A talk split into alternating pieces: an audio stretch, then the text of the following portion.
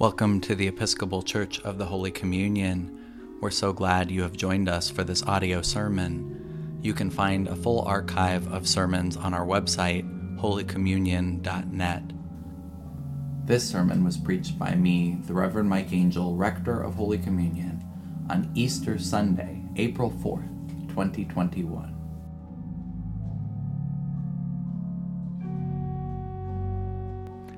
In the name of the risen one, amen. What are you looking forward to? What are you looking forward to? This morning, the disciples find themselves on the other side of dread. Early on the first day of the week, John tells us, while it was still dark, Mary Magdalene came to the tomb. The other gospel writers tell us she wasn't alone. Mary was among a group of women who had gone to anoint Jesus' body. The Sabbath was over, work was permitted. It was time to do what they couldn't just after the crucifixion. It was time to anoint Jesus' body. This morning, I want to sit with the disciples in this moment, just a moment, before the world-shaking verses that follow. Early on that first Easter morning, before the proclamation we've just made, before they knew Jesus was risen, before they dared to hope anew, I think we find ourselves in a somewhat similar place. We're coming to the end of our dread, but we haven't yet really figured out what is next. And speaking for myself, I'm not entirely sure yet what I am looking forward to. For the disciples, the dread had been coming in waves for a while. They had laughed as Jesus outwitted his challengers, sure. They reveled when he talked about the coming reign of God, the relationships turned upside down, the poor uplifted, the mighty out of their seats, the imaginations ignited around his dinner table, where everyone, everyone was welcome. But the disciples also knew Jesus' message challenged a precarious status quo. The Romans and their enablers, they were not kind to challengers. There was dread. And Jesus would tell his disciples he was going to Jerusalem to die. He lamented over the city, Jerusalem, Jerusalem, the city that kills the prophets.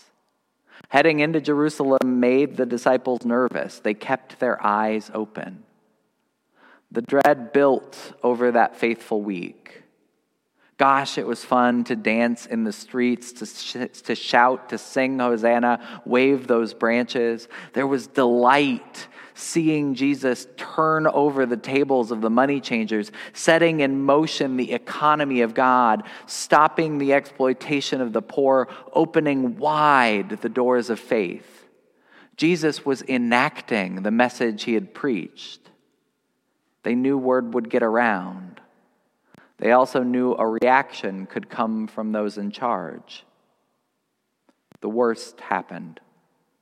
Jesus was betrayed by one of their own, met by a company of soldiers, hauled away for a so-called trial. He didn't have a chance. Pilate was one of the cruelest governors the region had known. He liked to make an example of would-be revolutionaries. Pilate didn't care that Jesus' revolution wasn't supposed to involve a sword, that he preached nonviolence. Okay, so Jesus proclaimed a revolution of love.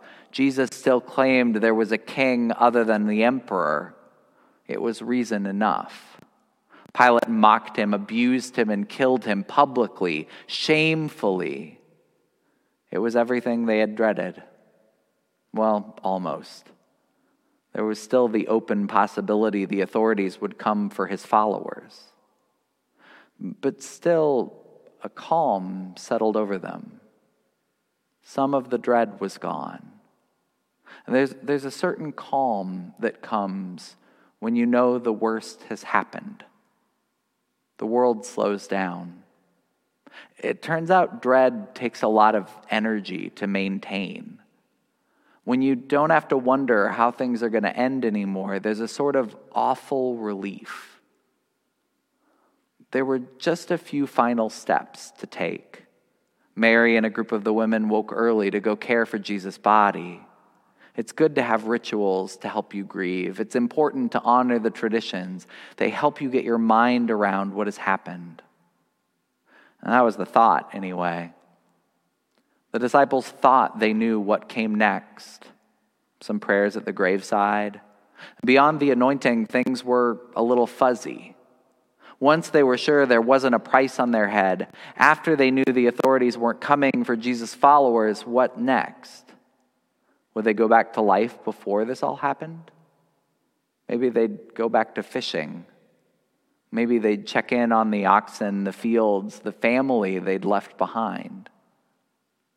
This morning, I want to pause with these disciples. Early on that first day of the fateful week, while it is still dark, I find myself in a fuzzy place as well. I can imagine a bit of what my work will be like in a few months' time, maybe, but the lines on the picture aren't exactly clear. I can sort of imagine getting on an airplane again, going somewhere just because I want to lay on a beach or visit the mountains, but I've spent a year learning that I didn't take nearly enough science classes. I never know what will come next with the pandemic, so I'm leaving plans a little bit sketchy. It's easier to change a sketched plan. I want to spend a little time with the disciples in this moment before they know what comes next, because there's a spiritual value in this space. There is. The Zen Buddhists talk about the importance of beginner's mind. We spend so much of our lives pretending we are experts, showing what we know, that we forget the beauty and the freedom that comes from being a beginner, comes when everything is new.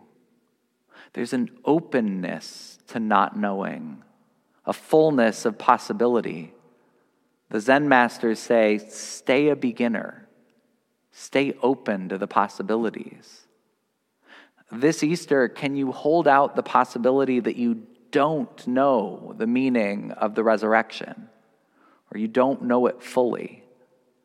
I ask that question mostly of myself, but of you as well. Can you find yourself like Peter, confused at the missing body? Can you find yourself like Mary, convinced the gardener must have the answer? Can you hold open space for Easter to surprise you, surprise you? Incidentally, Tertullian, the early church father, tells a story that Mary thought the gardener moved the body because he was worried Jesus' place of burial would become a major tourist destination. The gardener moved the body because he didn't want people to trample his cabbages. Makes a certain sense. But that's not the gospel. Jesus' body hasn't been stolen. Christ is risen, whatever that means. I say that not with a doubt, but with a hope that I'm still a beginner at understanding resurrection. Mary talked to this poor worker. And remember, Mary was one of the wealthiest disciples. She was funding a lot of Jesus' operation. Mary probably spent a lot of time in her life talking to gardeners, having them answer her. Instead, this working class guy she only sort of sees says her name. And Mary realizes, my teacher. I once misheard the words to a hymn. I've never been able to hear it the same way again.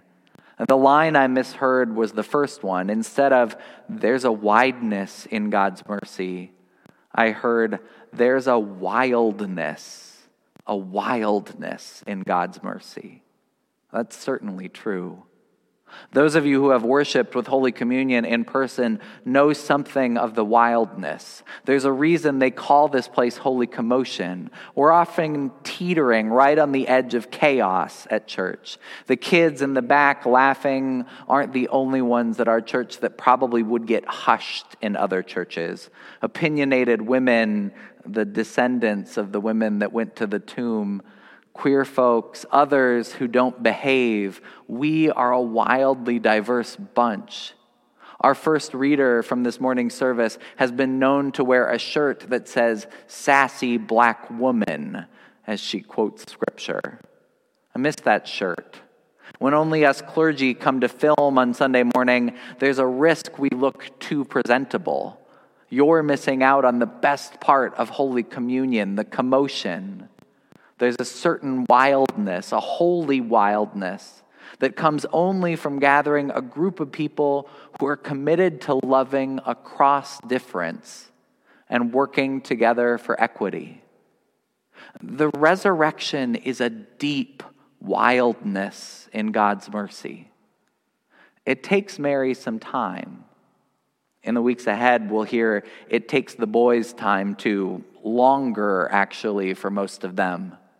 For Mary, it's just a quick moment. She tries to grab a hold of Jesus. She tries to take Jesus right back to Maundy Thursday. She tries to start back up where they left off. But Jesus says, "Don't cling." And Jesus gives her a job. Go and tell the boys. You thought the revolution was over, but that was just the beginning. She goes and announces, "I have seen the Lord." Easter tells us Jesus' revolution of love, it won't happen on our terms. Jesus' resurrection asks you to hope and to hold your hope in a direction you can't control. Jesus' resurrection asks you to look forward. Jesus isn't taking anybody backward. Easter teaches us Christians aren't about going backward. And people keep asking me, when do we get to go back to church? I have two answers. One, when the doctors tell me it is safe, which I hope is soon. And two, we're never going back. Too much has changed. Too much has shifted. At the early service this morning, too many of the kids had gotten too tall. We've learned too much about online ways to gather. We've had too many people join us in these new and different ways. I can't tell you exactly what's ahead. And when I'm at my best, when I'm at my best, I find the unfinished nature of what is ahead at least as exciting as I find it daunting. I know I'm in danger here of engaging in cliche. I know we've all been reading articles about how we're never going back to the way things were. And I know all of us read those articles with a little bit of reticence, because I know many of us are looking forward to being back, back to things we love, vacations, movies in an independent theater, good restaurants, grandkids, babysitters, maybe even our church pew. But on Easter, I want you to hold out the spiritual possibility that comes with not knowing exactly what is next. Easter asks us not to color in the lines of our hope fervently. God knows if we are in charge, something or someone critical is bound to be left out. This Easter, can you hold open the possibility that what is ahead is bigger, deeper, better, more just, more equitable, more loving than you can imagine? The resurrection tells us that our world, our life, can be more than returned. Life can be remade. Can we make room for the wildness of God's mercy to take us places we never knew we could go for the sake of love? Christ is risen. What are you looking forward to? Amen.